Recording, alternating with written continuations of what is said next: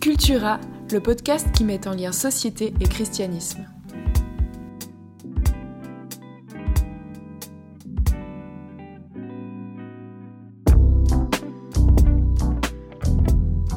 Yo yo yo Content de vous retrouver euh, pour ce podcast euh, où cette fois on est juste les deux. Yves, comment ça yes, ça va bien, merci, ça va bien. Et toi? Ouais, ça va bien. Ce matin, euh, réveil un peu particulier. Mm. là, le jour où on enregistre, donc on est le 24 février, ce matin, on voit que la Russie est franchement très violente avec l'Ukraine, on va dire, de notre point de vue en tout cas. Et puis, euh, ça, ça, pose plein de questions de dire comment euh, l'avenir va évoluer en Europe. Mm. Peut-être le moment où vous écouterez ce podcast, ça sera déjà une autre situation que nous, mm-hmm. on n'a aucune capacité euh, d'anticiper. on n'est pas du tout en géopolitique ici. C'est ça. Mais, mais voilà, ça, ça pose des questions quand même ça, sur, sur les motivations nationalistes aussi derrière, même religieuses d'une certaine manière. C'est quand même deux pays avec des religions d'État très fortes. Mhm. Donc euh, voilà, je ne sais pas. Situation particulière. Voilà, ça fait quelques secondes qu'on a commencé le podcast et on balance du lourd. On y va. Peut-être je vais le couper euh, à la fin, on verra. Comment ça va, toi Pas mal. pas mal. Non, mais, mais tu as raison, c'est vrai, c'est euh, un peu sur. Ben sur c'est clairement sur le devant là, de, de, de, de tout ce qui nous entoure aujourd'hui, en tout cas, évidemment ça fait quand même quelques semaines, euh, mois, euh, que qu'on sentait un petit peu une mhm. tension. Euh, et puis on se demandait un petit peu quel était Est-ce que ça allait se calmer, redescendre cette tension ou pas Et puis ben, là, il y, a une, y a une décision très forte qui a été prise par, par la Russie. Et puis, puis ça pose plein de questions, comme tu le dis. donc ça marque la journée sur laquelle on enregistre ce podcast. C'est clair. Mais à part ça, pour introduire le thème.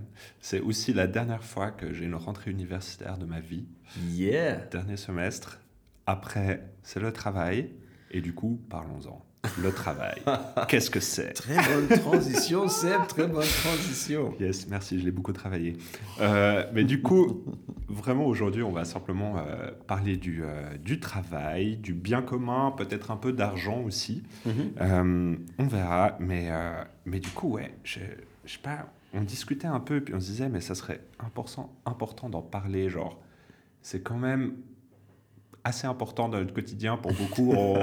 enfin, je lisais même dernièrement, euh, bah, si ça se trouve, en fait, tu passes plus de temps avec tes collègues de travail qu'avec euh, ta femme ou ton mari. Très probablement. Et euh, du coup, c'est quand même hyper important dans, dans notre quotidien, quoi. C'est vrai.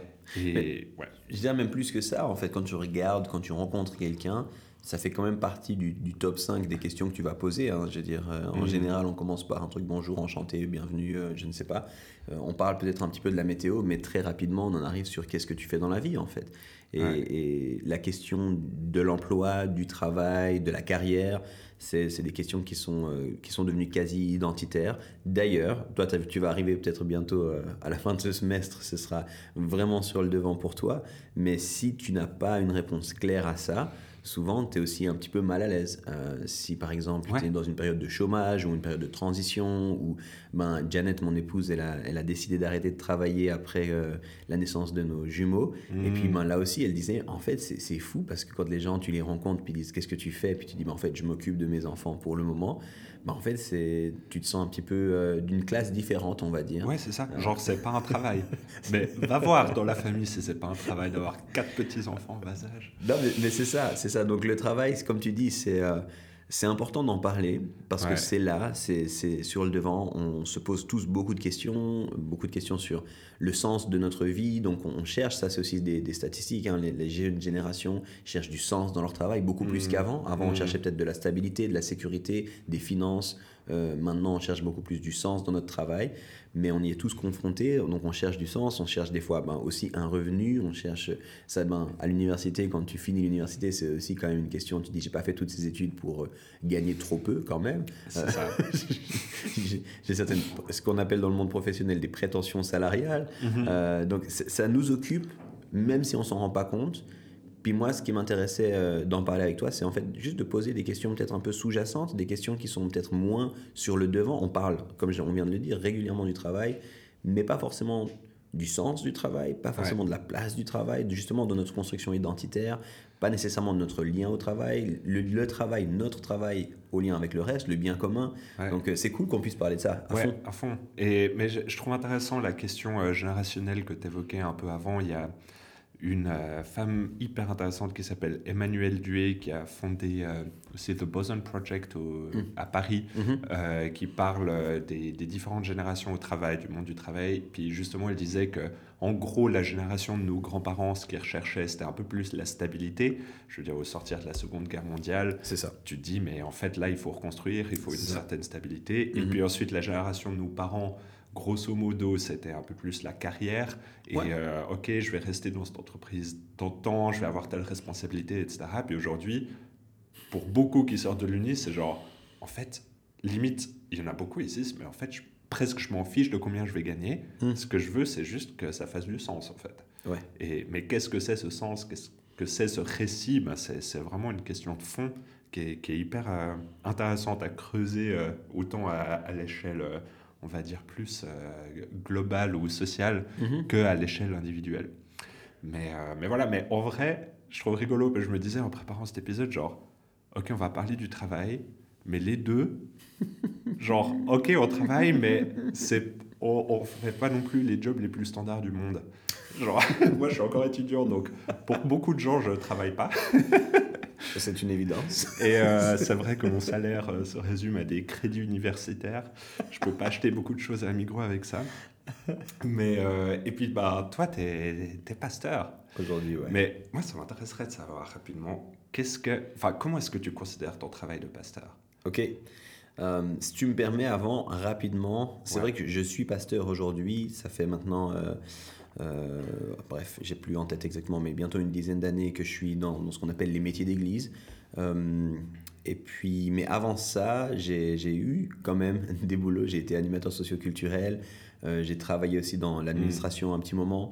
Euh, ou en tout cas dans tout, ce qui est, tout ce qui est métier de bureau, on va dire. Mhm. et, euh, et, en fait, ouais, c'est assez intéressant. J'ai eu un. Dans mon CV, il y a quand même pas mal d'expériences professionnelles qui mhm. précèdent ça, mais c'était. Euh, j'ai été prof aussi un temps, j'avais oublié celle-ci. mais Le gars a fait tous les métiers du monde, mais c'était.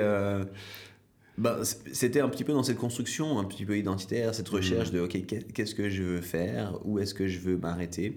Et en fait, euh, j'ai mon, mon, projet, si on peut en parler comme ça, quand j'étais euh, à la période universitaire, mon projet c'était de pouvoir être prof. Euh, prof principalement post-obligatoire, donc ce qu'on appelle en, Suisse en tout cas, dans notre région à nous, le gymnase. Mhm. et puis ça, c'était mon idée. Et, et, en parallèle, bon, sans rentrer dans les détails, il y avait la possibilité de, de m'investir un petit peu plus dans le cadre de mon église auprès de la jeunesse, euh, de l'enfance et de la jeunesse. Mhm. Et puis euh, en faisant ça, il y a vraiment eu euh, un, amour qui s'est développé pour, pour cette réalité. Alors cette tranche d'âge, j'y étais déjà un petit peu de toute façon. Hein. Je voulais être prof auprès des jeunes, jeunes adultes. Donc c'est un peu le même groupe, on va dire, la même population. Mais par contre, là, il y avait la possibilité de pouvoir euh, allier aussi les questions de foi, euh, les mmh. questions un petit peu. Euh, moi, j'aime bien accompagner les gens sur des questions existentielles, des questions de vie, voilà. Et, et, je trouvais fascinant de pouvoir le faire de cette façon-là. Donc, c'était plus. C'était pas tellement une vocation, quelque chose que je savais depuis que je suis petit, que je ferais pasteur ou, un métier d'église mais c'est plus ça s'est donné. On m'a proposé de commencer euh, à la fin de mes études avec un, je crois que j'ai commencé avec un 30%.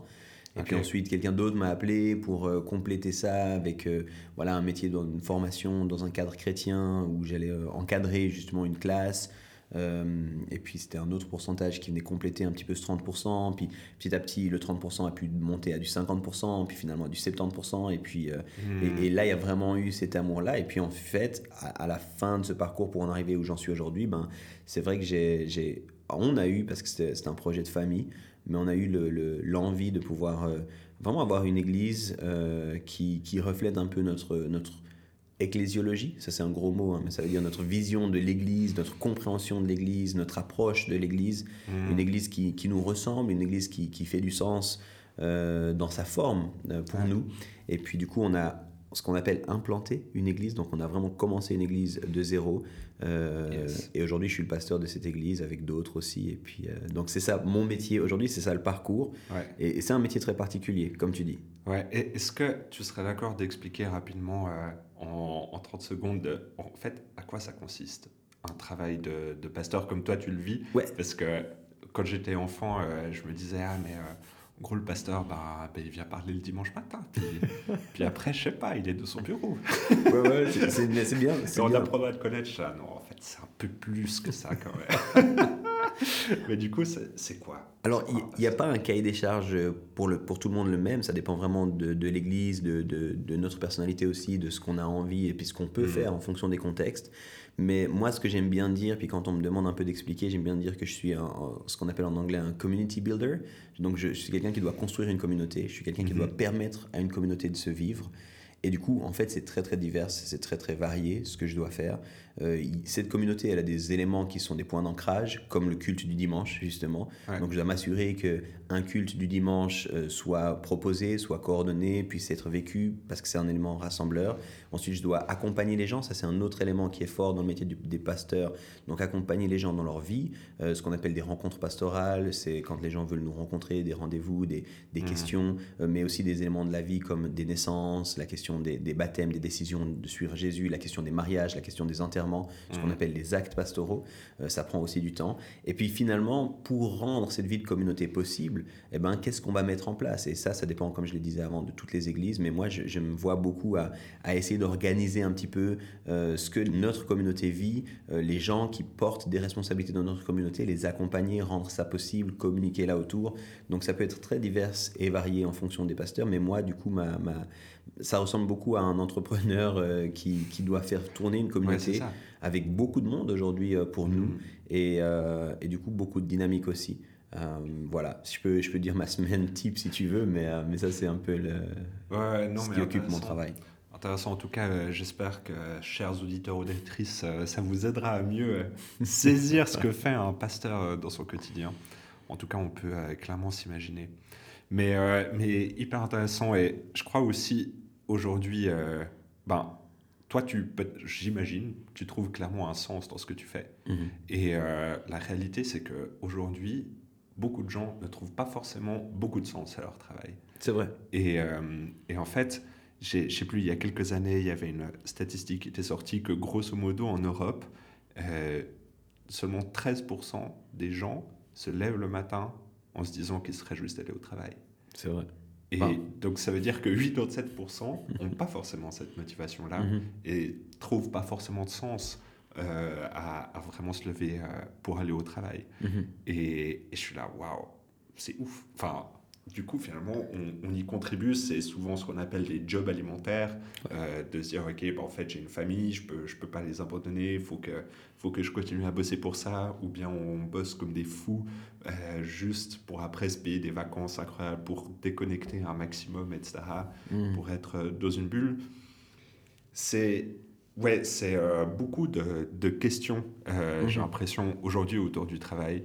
Et, et vraiment, quoi j'ai l'impression que ça touche aussi plus ou moins tous les métiers, dans, mhm. le sens autant euh, dans, on va dire, dans le ministère, ce qu'on appelle aujourd'hui un ministère, euh, donc euh, cette idée de, de travailler parmi les chrétiens pour grosso modo, c'est toujours difficile d'utiliser, ok, comment est-ce qu'on utilise le patois de Canaan ou pas, Un peu, mais pour faire grandir le royaume de Dieu. Et puis, puis en fait, je suis là, mais on est tous appelés au royaume de Dieu. Et, mhm. qu'est-ce que ça veut dire? Mais ça, ça sera peut-être un peu plus tard. Mais du coup... Mais pour revenir, je reviens sur ce que tu disais avant. En fait, c'est vrai qu'il y, a cette tension. Puis alors, il y a différentes statistiques. J'ai dit c'est vrai sur le 13%. Je, je voilà, j'ai vu des statistiques qui allaient dans cet ordre d'idées avec finalement une faible minorité de personnes qui trouvent du sens et qui se réjouissent dans leur travail. Pour beaucoup, le travail, c'est quand même un peu plus une obligation qui est plus ou moins mal vécu. Il y en a certains pour qui c'est vraiment pénible, Puis moi, j'ai rencontré, euh, j'ai travaillé un temps au McDo, j'ai rencontré une dame, ça faisait 17 ans qu'elle travaillait au McDo. Euh, mais en fait, pour elle, c'était pas du tout pénible. Elle était contente, alors elle était pas, elle trouvait pas du sens à son travail, c'est pas, c'était pas une personne de carrière, c'était pas, mais elle disait en fait, ça me permet de soutenir la vie de mes enfants, ça me permet d'avoir des horaires relativement flexibles que je peux changer en fonction des mmh. saisons de la vie de mes enfants, et euh, j'ai pas besoin de me prendre plus la tête, je réfléchis pas, je fais, elle était en cuisine constamment, puis elle disait, moi je fais mes hamburgers, et puis c'est bon, je rentre la maison. Donc, elle voyait pas forcément du sens, mais c'était pas nécessairement pénible non plus pour elle d'avoir ce travail-là. Donc, je dirais que on a aussi cette partie-là de la population qui euh, ne se lève pas forcément réjouie d'aller travailler, mais pour qui c'est pas non plus euh, trop difficile. Pour moi, ce qui est intéressant là, c'est plutôt de parler de la, justement de la relation qu'on a au travail. Hmm. Quelles sont nos attentes face au travail? Euh, hmm. Pourquoi est-ce qu'on travaille finalement euh, quelles sont nos motivations pour travailler. Et en fait, je pense que là, il y a beaucoup de choses qui se jouent. Parce que on est dans une société de, l'urgence, on est dans une société où tout va toujours plus vite. Et puis, il y a une réalité qu'on a beaucoup mis en avant, je dirais, ces dix dernières années, grosso modo, qui est la réalité de la surcharge professionnelle, qui peut des fois amener jusqu'au burn-out, qui est un mot qui est des fois peut-être un peu trop rapidement employé, qui est un mot qui est aussi un mot très très large. Tout le monde ne fait pas le même type de burn-out, mais c'est quand même euh, un peu une des une des nouvelles maladies, euh, ou en tout cas une maladie récente qu'on parle de plus en plus. Euh, quelqu'un disait sur la question générationnelle, nos parents avaient peur du cancer, nous on a peur du burn-out, ah, euh, les maladies physiques ou les maladies plutôt psychiques. Et aujourd'hui c'est vraiment là, mais il y a aussi ce burn-out qui arrive de plus en plus qui est en fait juste cette, apathie un peu face au travail, cette perte de sens. On n'est pas, c'est pas une surcharge, mais c'est juste, tu sais, on, est, on, devient mou en fait, on devient, euh, il n'y a, plus rien, on, perd de la motivation, ce qui peut, à certains égards, faire penser à un burn-out, hein. une peine à se motiver, une peine à sortir, une peine à trouver un rythme, une peine à faire ce qu'on a à faire. Mais en fait, c'est pas du tout la même réalité qui, qui amène ça. Et ces maladies sont des maladies qui arrivent de plus en plus. Et à mon avis, là, la question fondamentale, c'est pourquoi est-ce qu'on travaille? Quel sens on trouve à notre travail? Et je crois que c'est des questions qu'on oublie de, poser, et en particulier quand on recherche un travail, quand on finit nos études, quand on est dans une, phase de réorientation pour une raison X ou Y. Je crois que c'est des questions qu'on doit aborder en fait. Ouais, ouais, à fond. Mais par rapport euh, au brownout, je trouve intéressant, il y a euh, justement cet auteur qui avait sorti un livre qui avait beaucoup fait parler de lui. Je l'ai acheté, je voulais le lire pour l'épisode, je ne l'ai pas fait. Mais. Euh, en gros, on de, te pardonne, euh, on te ah, Ça va. Euh, non, mais qui s'appelle Bullshit Jobs, mhm. écrit par David Graeber. Donc, Comment il a été traduit en français? Job de merde? Job à la con. Ah, job à la con, ok. Je crois le titre c'est toujours Bullshit Jobs, mais ensuite il utilise, le ah, traducteur a utilisé Job à la con. Enfin, voilà, c'est une étude relativement controversée. Euh, je, je, lisais un peu la table des matières, puis je, ah, ce mec, il devait être un peu cynique quand même. C'est un peu ce truc. En fait, tu as genre plus, euh, plus ou moins euh, cinq catégories de bullshit jobs différentes. Tu genre les sparadraps, les esclaves, les trucs comme ça. wow. Ok, bon. mais il y, a vraiment cette idée que, selon lui, dans sa lecture du monde, qu'en gros, il y a, y a, des métiers qui sont importants d'un point de vue productif, dans le sens c'est difficile de faire tourner la société sans euh, euh, dockers, sans camionneurs, sans euh, agriculteurs ou comme ça. Donc eux qui ont une action directe. Et puis ensuite, il y a tous les métiers, justement les bullshit jobs, il appelle ça, qui sont là un peu pour affiner les choses ou pour décharger des responsabilités ou, mhm. ou simplement pour gagner encore plus d'argent ou comme ça. Et puis ce qu'aujourd'hui on pourrait appeler l'école blanc. Donc simplement... Bah, on lui catégorise là-dedans tous les avocats, les, financiers, les banquiers, etc. Euh, et, et, alors justement, c'est une lecture que je trouve personnellement relativement cynique par rapport euh, au monde, mais ça pose quand même la question de, OK, comment, euh, quel sens est-ce que je trouve dans ce que je fais? Et puis, j'avais commencé un autre livre, ça s'appelle Éloge du carburateur, qui a mmh. été écrit par un, un philosophe américain, je donnerai la référence à la, fin, qui a euh, fait un doctorat en sociologie à Chicago, etc. Et puis euh, qui a bossé cinq mois dans un, think tank, donc un groupe de recherche, d'influence, euh, avec souvent beaucoup de réflexions qui se fait dans ces groupes-là. Puis au bout de cinq mois, il était là, mais en fait, je trouve aucun sens de ce que je fais. je vais faire réparateur de moto. Yes, yes. Et le gars, donc après euh, des années de recherche, etc., s'est dit je vais ouvrir mon atelier de réparation de moto. Yes. Et encore aujourd'hui, il est réparateur de moto et philosophe, donc il continue à écrire des livres plus ou moins. Magnifique. Mais il est là, en fait, j'avais juste l'impression dans ce think tank d'être simplement euh, employé, mais d'avoir presque plus une compensation pour mon malheur et, euh, et le non-sens que je trouvais que vraiment un salaire. Hmm. Et pour lui, le salaire, c'est l'idée de, en fait, j'ai rendu service, du coup, quelqu'un me paye vraiment ce service. Intéressant. Et puis, il y a vraiment cette idée de reconnaissance, euh, de, où tu vois concrètement pourquoi tu as aidé telle ou telle personne. Mhm. Et puis, lui, il retrouve ses relations en tant que réparateur de moto avec les gens qui viennent euh, réparer euh, leurs engins chez lui. Quoi. Mais ce que tu dis, je trouve, c'est vraiment, ça complète extrêmement bien ce que je disais, parce qu'à mon avis, la question, la première des questions, la question fondamentale, c'est la question de notre relation au travail. Pourquoi mm. on travaille? Quel est le sens qu'on donne à notre travail? Et dans ce sens-là, alors sans avoir lu Bullshit Jobs, je pense que si on arrive à trouver du sens à ce qu'on fait, en fait, le job n'est plus un bullshit job.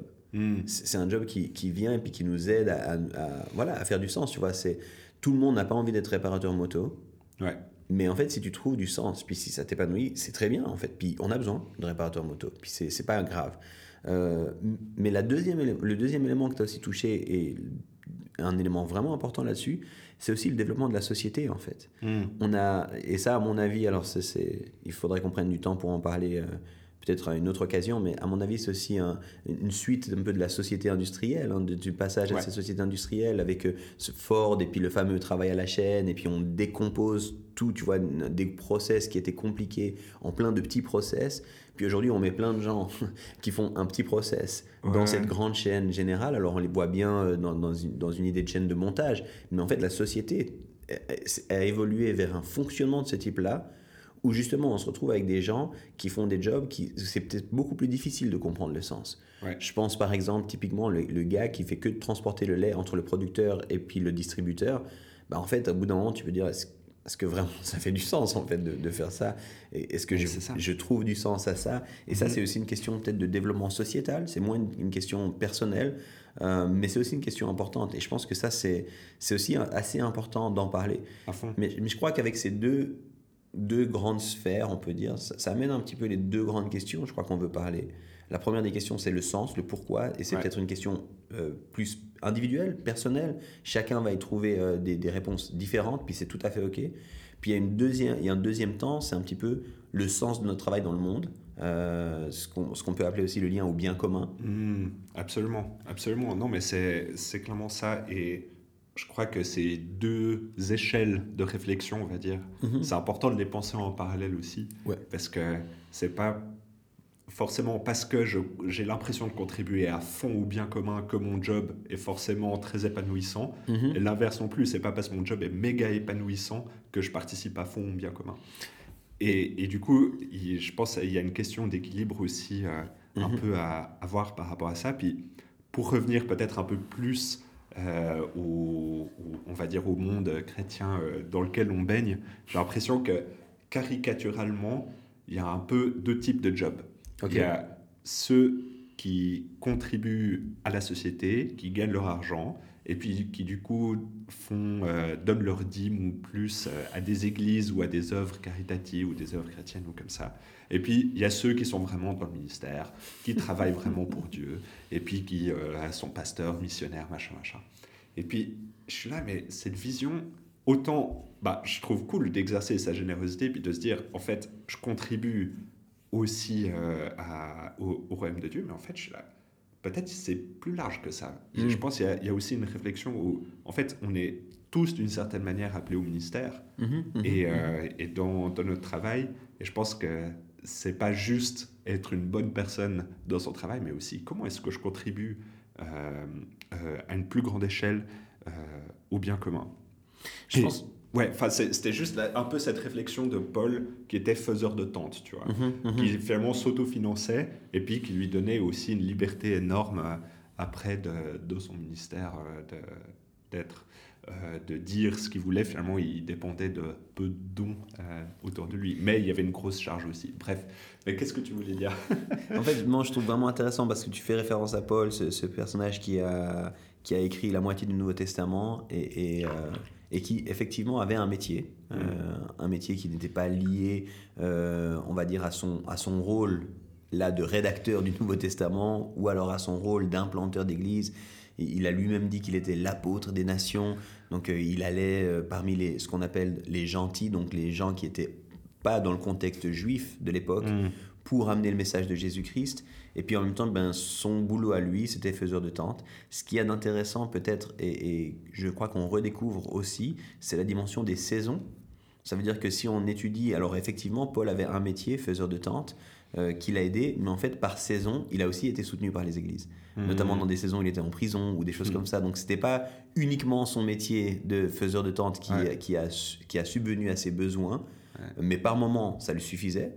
Puis par, par d'autres moments, il avait besoin tout ou en partie de l'aide des communautés. Hmm. Euh, et on voit aussi cette réalité-là, donc comme une, une relation, euh, on va dire, en saison. Puis je trouve ça assez intéressant aussi aujourd'hui. Parce que si on pense nos grands-parents ou nos parents, ils avaient souvent un métier principal qui, la plupart du temps, à moins qu'il y ait un casse de, une case de parcours, allait les accompagner toute leur vie.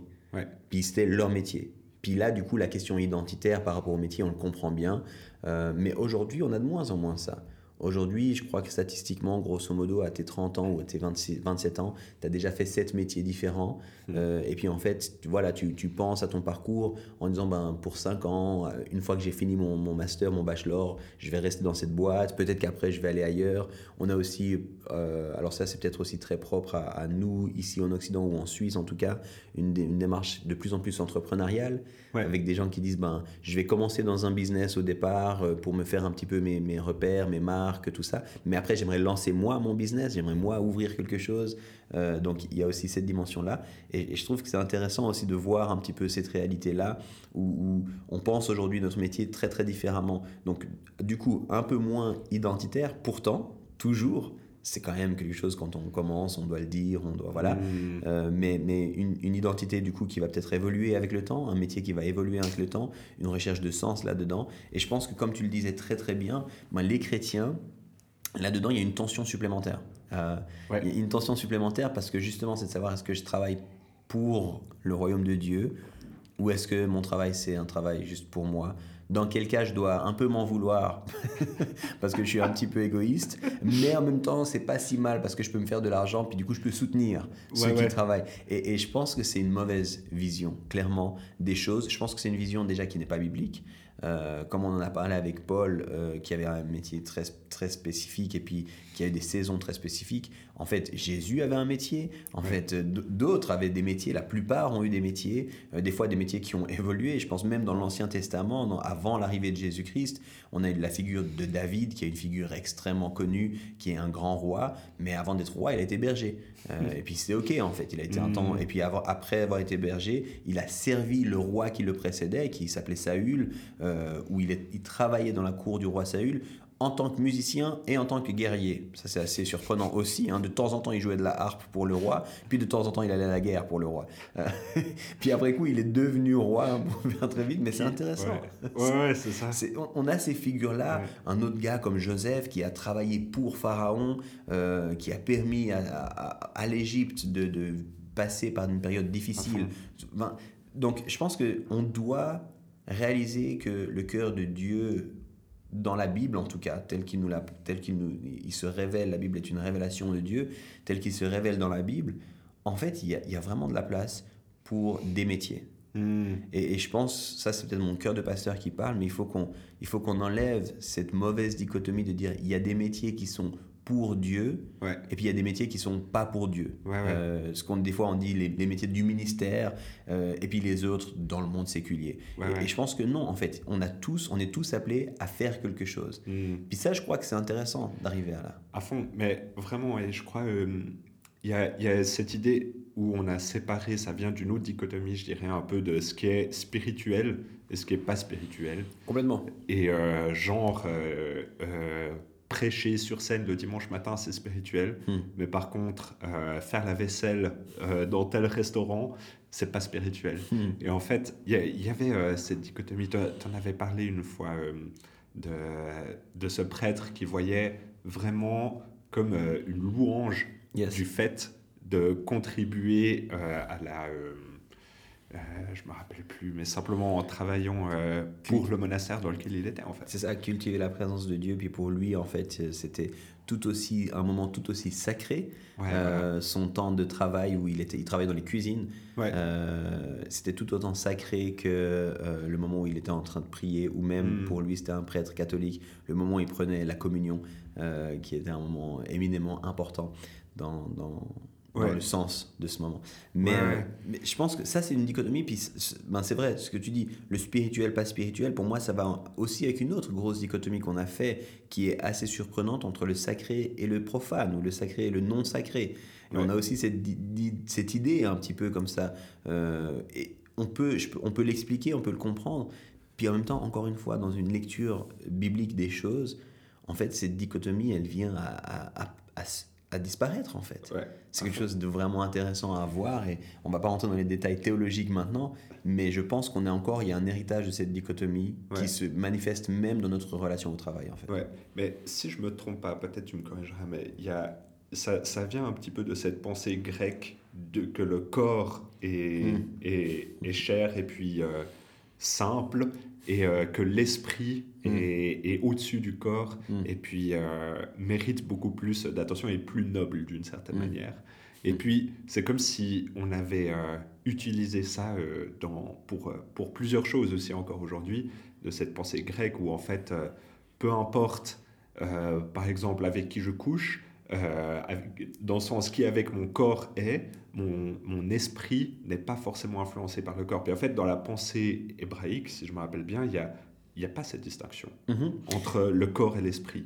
Et puis qu'en fait, tout est un, et c'est aussi là-dedans que, que Paul invite à ce que notre corps soit le temple du Saint-Esprit. Tout à fait. Oui, je pense alors il y a une influence, euh, il y a une, une forte influence de la pensée grecque par rapport à ça. C'est la question de la vertu, la question de, de qu'est-ce qui est bien, qu'est-ce qui est pas bien. On le trouve très très fort, notamment euh, chez les Socratiques, hein, donc tout- toute cette période-là, euh, quatre siècles avant Jésus-Christ, très très marquée. Et il y a vraiment, cette- comme tu dis, cette idée que le corps, la chair, c'est un petit peu inférieur, et puis l'esprit un peu supérieur. Et puis du coup, on va plutôt s'intéresser à l'esprit, à ces choses-là. Il y a aussi cette idée un peu que la chair, elle est- elle on, on peut se faire avoir dans notre chair, on peut se tromper, alors que dans notre esprit, ben, c'est là que les vraies choses sont, le monde des, des choses réelles. et des- des- Mm. donc il il y a tout cet héritage-là. Euh, la pensée hébraïsante fait, ou hébraïque nuance différemment. Il y a quand même une distinction entre le corps et l'esprit, mais c'est comme tu dis, c'est il n'y a pas une annulation de la distinction, Ouais. mais il n'y a pas une hiérarchie entre les deux de cette, cette façon-là. Ok, ouais, ouais, Euh, ouais. et puis, peut-être ce qui est intéressant aussi, c'est quand même que de rappeler, si on utilise ça, si on est influencé par cette pensée-là, euh, il faut quand même se rappeler que Dieu s'est incarné. Ouais. Ça, c'est quand même au cœur du message chrétien, que Dieu est venu puis s'est fait chair. Euh, et, et du coup, il n'a pas, il a pas honte. Et puis qu'en fait, il nous a créés tel qu'il nous a créés, il nous a formés. Quand on revient au récit de la Genèse, au début du- de, de, de l'humanité et, du monde, en fait, Dieu nous a créés et il nous a fait aussi avec un corps. Et Mm. c'était très bien. Ouais. Quand il a créé, il, il a dit c'est très bien en fait. Et, et ça, je pense que c'est des notions qu'on doit recapturer quand on Ouais. réfléchit à ces choses-là. En fait, cette hiérarchie n'a pas lieu d'être. Euh. Dieu s'est incarné. Euh, Dieu sur terre avait un travail. Donc, Mm. c'est des choses qu'on doit réaliser, recomprendre. Et je crois que dans la réforme, enfin, c'est pas je crois, dans la réforme, il y a vraiment eu cette intention euh, aussi de rappeler ça. Qu'on peut tout faire pour Dieu et que notre travail peut être pour Dieu. Ouais. Et, et ça, c'est fascinant parce qu'en fait, ça revient à ce que euh, moi, puis ben, d'autres avant moi, ont appelé le mandat culturel. C'est que Mhm. justement, au tout départ, dans, la, dans le récit de la création du monde, euh, Dieu fait l'homme et la femme à son image, donc corps aussi, C'est ça. à son image, mais il leur donne une mission aussi. Et ça, c'est peut-être intéressant Mm. aussi par rapport au travail, il leur dit allez, et puis maintenant, alors le mot c'est euh, rule en anglais, dominer, en français ça dépend un peu des traductions, c'est un mot qui est très Ouais. très riche, qu'on n'utilise plus beaucoup aujourd'hui. Stewardship, il y a aussi Exactement. Euh, mais en fait, en gros, il leur dit vous êtes responsable de ce que vous allez faire avec ce que je vous ai donné. Et à quelque part, le jardin d'Éden était un cadre magnifique, mais c'était pas un cadre parfait. Et, ça, j'aime bien peut-être euh, nuancer les choses. Quand je dis pas hmm. parfait, ça veut dire c'est pas un problème de, de péché, d'erreur, de, de mauvaises choses, mais c'était plutôt, moi j'aime bien dire, c'était comme s'ils avaient toutes les palettes pour faire un magnifique tableau, mais le tableau n'était pas encore achevé. Parce que sinon, il n'aurait il aurait pas donné quelque chose à faire. en fait, il leur dit maintenant, cultivez cette terre, euh, donnez un cadre pour, pour cette vie, pour que la vie puisse continuer en fait à fleurir là au mmh. milieu. Et du coup, c'est ce que j'appelle le mandat culturel. Et il y a vraiment une mission, il y a un travail qui est donné et qui est un beau travail. Un travail qui fait du sens. Un travail qui va les aider à, s'épanouir dans qui ils sont. Et je pense que ce travail, c'était pas, ben là, pour très très clairement, c'était pas un travail pour Dieu. C'était pas un travail d'être euh, des, prophètes ou d'être euh, dans le temple. Il n'y avait pas de temple, il y avait le lien direct avec Dieu. Il n'y avait pas besoin d'intermédiaire entre Dieu et l'homme. Du coup, euh, hmm. ça c'est intéressant peut-être de récapturer cette idée. À fond. Et j'aime beaucoup souvent revenir à cette question de la Genèse parce que pour moi, ça parle tellement de la nature de Dieu, de la nature de l'homme, de hmm. la création aussi là-dedans. Hmm. Et au-delà de, de, juste peut-être un conte ou une fable, il y y a vraiment des, des, choses profondes qui sont dites aussi là-dedans. Et, euh, et ça, me fait penser, euh, encore une fois, à Jacques Ellul. je, je, vous recommande vraiment, c'est euh, petite, petite parenthèse, c'est, je crois que j'ai jamais vraiment expliqué qui c'était, mais en gros c'était un, donc un homme protestant français qui est grand expert de, de Marx et puis qui a, qui a, enseigné pendant plusieurs années à Bordeaux et qui, a aussi énormément écrit, euh, un truc comme 60 livres, 1200 articles durant sa vie, et, et c'est des pavés. Hein. C'est pas genre euh, j'ai écrit 80 pages sur la politique, c'est genre j'ai écrit 3 volumes de 600 pages sur la liberté, tu vois. Putain, what Il y avait beaucoup à dire. Il y avait beaucoup. Non, mais quelqu'un de, de de vraiment brillant et très intéressant, puis qui était aussi euh, chrétien mm. et euh, qui, qui, a beaucoup écrit sur euh, des questions théologiques, etc. Donc, pour les gens qui, qui étudient Jacques Ellul, c'est toujours difficile de le classer dans une catégorie parce mm-hmm. qu'il il était aussi docteur en droit, donc il, y avait, il était historien penché sur le droit aussi, puis en même temps la théologie, etc. Donc, vraiment très large comme profil. Bref, et puis du coup, il a écrit euh, euh, plusieurs articles sur la notion du travail aussi. Et euh, je vous recommande, il y a les éditions de la Table Ronde qui, qui ont sorti plusieurs livres de lui. je pense mon préféré, c'était La subversion du christianisme. Et puis, classique. Ouais, grand classique. Et, et du coup aussi, pour qui et pourquoi travaillons-nous? Hmm. Et et je trouve hyper intéressant. Alors, de nouveau, c'est dans un contexte de la France des années 60-70, donc des fois, tu as des références à des événements ou des mouvements politiques, tu es là, je sais pas, jamais entendu parler euh, de telle ou telle chose. Ça devait faire sens à l'époque. Ouais, c'est ça.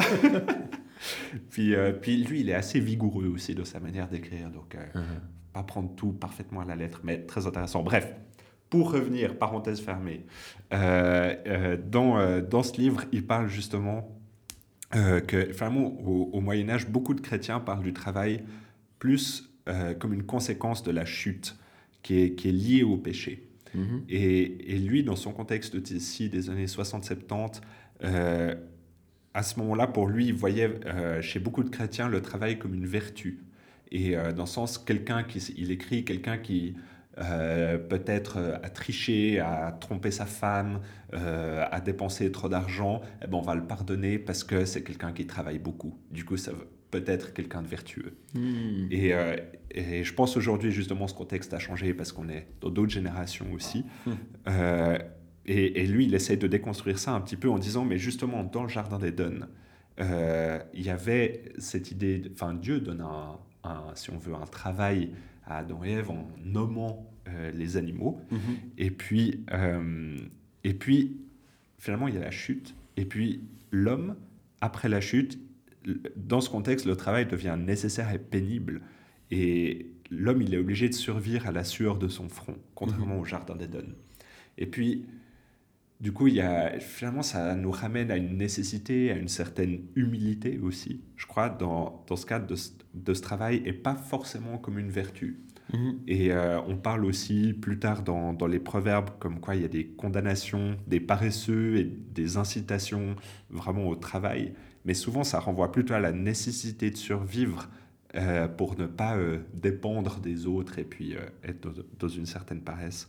Et là, là peut-être plus particulièrement aussi dans le Nouveau Testament, Paul dit dans 2 Thessaloniciens 3, verset 10, que celui qui ne travaille pas ne doit pas non plus manger. Et du coup, ça nous rappelle une nécessité, mais pas forcément comme une vertu ou une valeur. Mhm. Et, du coup, la vertu ou la valeur, elle est plutôt dans, dans les relations qui se font vraiment entre les gens que plutôt du travail de nos mains. enfin, on peut lire l'Ecclésiaste aussi pour ça, il est assez clair. Mais, euh, mais du coup, ouais, un petit peu ce sens du travail de, de trouver des relations et puis que le travail, c'est peut-être juste pour nous rappeler notre condition humaine d'une certaine manière. Et puis juste aussi apprendre à travailler sous euh, les ordres de certaines personnes. Euh, ouais.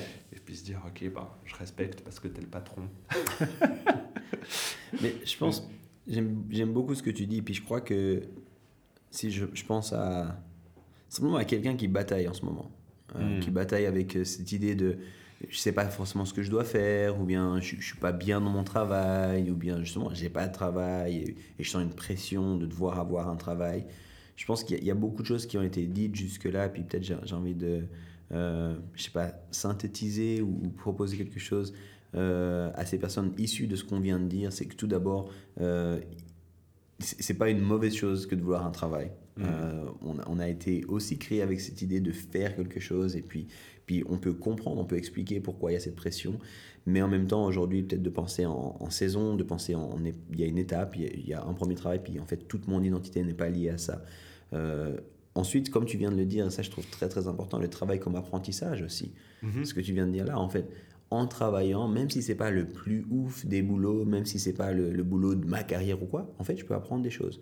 Je peux apprendre euh, une éthique de travail, je peux apprendre des nouvelles je peux acquérir des nouvelles compétences, je peux mhm. apprendre simplement à me soumettre je vais apprendre simplement à me soumettre. Et j'en aurai besoin après. J'en aurai besoin. Euh, ultimement, je devrais pouvoir me soumettre à Dieu, mais j'aurais besoin de me soumettre dans d'autres circonstances aussi. Mhm.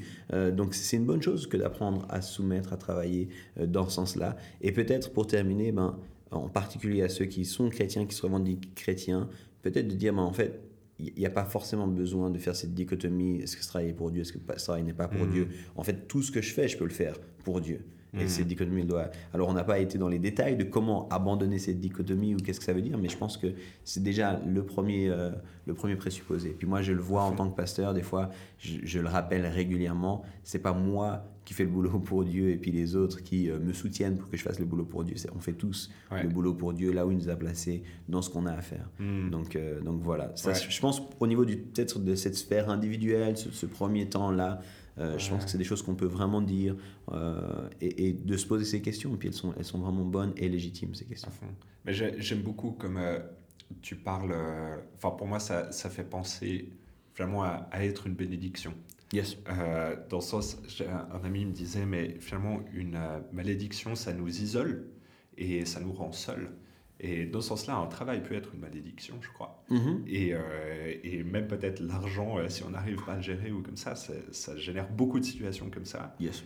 Et tout comme ça peut aussi être une bénédiction, où ça profite aux autres. Et, et, à une échelle individuelle, mais je crois aussi à une échelle plus euh, communautaire ou sociale. Mm-hmm. Et je crois que les chrétiens ont été hyper innovateurs aussi, aussi là-dedans, je pense particulièrement euh, au monastère, peut-être mhm. euh, pour finir un dernier exemple de, de cette idée où en fait, euh, hmm, peut-être rapidement historiquement pour, pour, pour, le contexte, il y avait les, les, premiers monastères, comme on les appelle un peu aujourd'hui, sont apparus plus avec les pères du désert, donc en Égypte autour du 4e, 5e siècle. Et puis où il y avait cette idée des règles de vie, et puis où on, on se construisait euh, des règles pour discipliner notre corps, euh, nos, relations envers les autres, nos relations envers Dieu. Et puis euh, tout ça, ça, ça, ça s'incarnait à travers des rituels très importants, etc. Mais ça s'organisait aussi.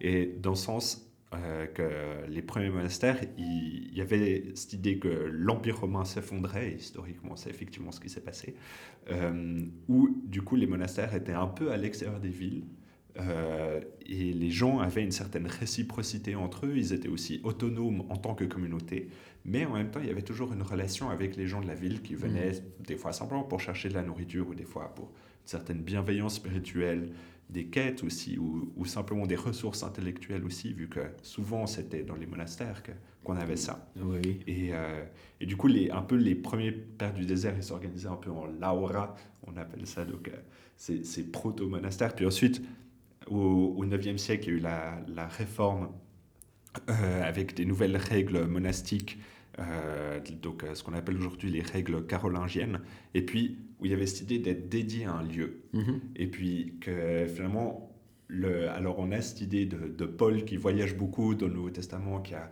traversé plusieurs fois la Méditerranée et tout.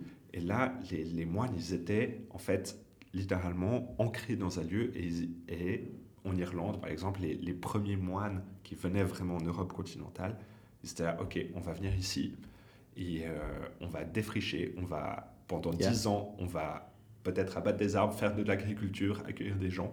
Et, et comme ça, on va amener aussi des bonnes choses pour la société, être une bénédiction pour l'ensemble. Yeah. Et ça a été des fois abusé, mais des fois, ça a aussi amené vraiment des très très bonnes choses. Et aujourd'hui, je me demande comment est-ce que, en tant que, que chrétien contemporain, on peut avoir cette réciprocité les uns envers les autres, euh, par rapport à notre travail. Peut-être que c'est défriché comme euh, les moines irlandais du 5e siècle, euh, mais peut-être c'est simplement dans, dans, notre, dans notre travail. Est-ce qu'on arrive à collaborer entre nous pour être une bénédiction non seulement pour les gens de la communauté, mais aussi pour la société dans son ensemble, Mm. et sans vouloir créer des bulles, mais au contraire créer des ponts. Et voilà, c'est, je laisse un peu cette réflexion de se dire, ok, en tant que communauté, il n'y a pas que moi et euh, mon travail et l'argent que je donne, euh, que je gagne grâce à mon travail, mais aussi comment est-ce qu'à travers mon travail, j'arrive à créer des réciprocités avec les autres personnes. Je, je l'ancre dans ce que tu as dit au tout début, euh, cette idée d'être une bénédiction. Mmh. Et je pense que, encore une fois, on le voit dans le récit de la Genèse, faites quelque chose avec ce jardin d'Éden. Mmh. On le voit dans le message de Jésus-Christ qui dit vous êtes sel et lumière du monde. Euh, je vous ai placé un endroit pour que vous ayez de la saveur, pour que vous puissiez euh, apporter quelque chose à ce monde. Et pour euh, rebondir sur ce qu'on disait avant, cette dichotomie doit s'arrêter. Quand il dit vous êtes sel et lumière du monde, il ne dit pas seulement spirituellement. Ouais. Il ne dit pas simplement au niveau de votre intellect et au niveau de votre message, mais mmh. il dit vraiment dans, ce, dans, qui vous êtes, dans ce mmh. que vous faites. Vous êtes sel et lumière du monde. Et je pense que justement, les, pères du désert, et puis par la suite, l'intention monastique, en tout cas, était celle-ci, de pouvoir être des lieux de bénédiction. Et, et, des lieux de bénédiction qui incarnaient la bénédiction, pas juste qui proclamaient la bénédiction, mmh. mais qui incarnaient la bénédiction. Des lieux refuges, des lieux de, de formation. Euh, pendant longtemps, il n'y avait pas le système scolaire tel qu'on le connaît maintenant, puis c'était des religieux qui pouvaient t'assurer une certaine connaissance, qui pouvaient accompagner tes enfants. Alors c'était aussi moyennant des frais, enfin tout n'était pas parfait là-dedans, mais il y avait quand même cette, cette réalité des, des, des, lieux qui formaient, qui accompagnaient, il y avait toute cette réalité de l'agriculture, toute cette réalité de, de, devenir des ressources en fait pour des lieux. Et, et dans ce que tu donnes, euh, notamment euh, à partir du 9e siècle, cette idée d'être dédié à un lieu, pour moi c'est aussi quelque chose de très très important aujourd'hui de redécouvrir. Euh, c'est qu'en tant que chrétien, j'en sais rien si tu vis dans le quartier X simplement. Mais en fait, est-ce que tu penses que tu peux être une bénédiction pour le quartier X? Ouais. Qu'importe le temps que tu vas rester. Ouais. Est-ce que tu as envie, en fait, pour cette mini-communauté, un quartier c'est une mini-communauté, est-ce que tu as envie de tisser du lien là-dedans? Est-ce que tu as envie d'être un repère là-dedans? Est-ce que tu as envie d'être une lumière là-dedans? Et encore une fois, pas simplement en mettant des, des, stickers sur ta porte qui disent que Jésus est bon, mais aussi en incarnant, en travaillant, en collaborant, en allant à la rencontre, en étant un lieu ressource, en étant un lieu refuge. Et, et tout ça, pour moi, c'est euh, aussi comprendre notre travail, même à un niveau très très individuel, notre présence, je dirais même, ouais. euh, cette, cette, fameuse présence non anxieuse, euh, d'être une présence bénissante, d'être une présence pour le bien de là où mmh. je, me, je, me, situe. Et maintenant, à un niveau professionnel, c'est la même question. Si mon boulot, c'est euh, d'être drive Uber, Uber Eats, de distribuer la nourriture Uber au travers d'Uber, mais est-ce que je peux être une bénédiction là-dedans? Est-ce que je peux, moi, on a un gars dans l'église qui, euh, qui conduit les transports publics. est-ce qu'il peut être une bénédiction simplement en tant que chauffeur Et, et c'était fou de parler avec lui, puis de voir comment lui, ben, le regard qu'il a sur la ville, le fait qu'il ben, il est constamment dans les rues, euh, il mm. voit les gens qui sont dans le stress, il, dit tout type de personnes qui rentrent dans mon bus, ben, comment est-ce que je peux être une bénédiction pour eux? Comment est-ce que je peux prier pour eux? Comment est-ce que je peux me tenir? Et encore une fois, c'est pas prier à voix haute et puis euh, s'imposer dans sa foi aux autres, mais juste réaliser, j'ai une place particulière en fait. Et, ça, pour moi, c'est quelque chose, euh, quand on pense au bien commun, c'est peut-être les prémices de la réflexion devraient être là. Hmm. Et après, je crois qu'on doit réfléchir plus largement quel est le bien que mon métier apporte à mon environnement. À fond. Euh, et à la société dans son ensemble. C'est ça. Vraiment. Ouais. À fond. Mais trop bien. Je crois euh, on, va, on va clore avec ça. Mais en tout cas, j'aime beaucoup ce que tu disais aussi de, de, quelles sont les motivations Mmh. Euh, et puis, puis quels sont les fruits finalement mmh. de, de, ce qu'on fait. Et euh, du coup, voilà, on vous encourage simplement à être curieux aussi par rapport à ça euh, dans votre travail, de, de peut-être comprendre un petit peu, je vais utiliser un gros mot, mais un petit peu le système dans lequel on est. Et, et du coup, de, de, aussi simplement de manière peut-être un peu plus introspective, en fait, pourquoi est-ce que je fais ce que je fais? Mmh et, quel sens est-ce que, est que j'apporte à ça? Et, Mais je crois que la Bible a aussi des réponses et aussi quelques références peut-être euh, pour finir. Je crois ce livre, euh, ce petit livre dont je parlais avant, donc de Jacques Ellul, Pour qui, pourquoi travaillons-nous? Mm-hmm. Donc aux éditions de la Table Ronde, vraiment trop bien. Euh, aussi à lire dans un contexte de la France des années 60-70, justement.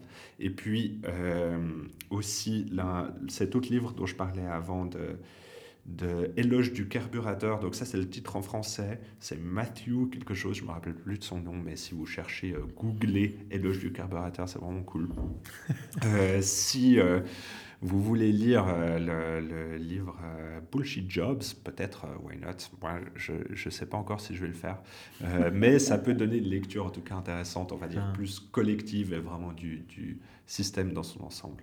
De mon côté, si, euh, si des gens veulent avoir aussi cette perspective, peut-être un petit peu en finir avec cette dichotomie, peut-être mm. aussi la notion d'appel, de, de, vocation au niveau professionnel, la notion de mandat culturel, je pense que euh, Garden City de John Mark Comer mm. est très très bien à ce niveau-là. Il reprend vraiment ce projet initial et puis le mandat qu'on avait et puis comment est-ce qu'on le développe et on le vit. Euh, il aborde d'autres choses aussi, mais, mais ça c'est quand même une, bonne, une des trames de fond principales du livre. Donc ouais, une bonne recommandation.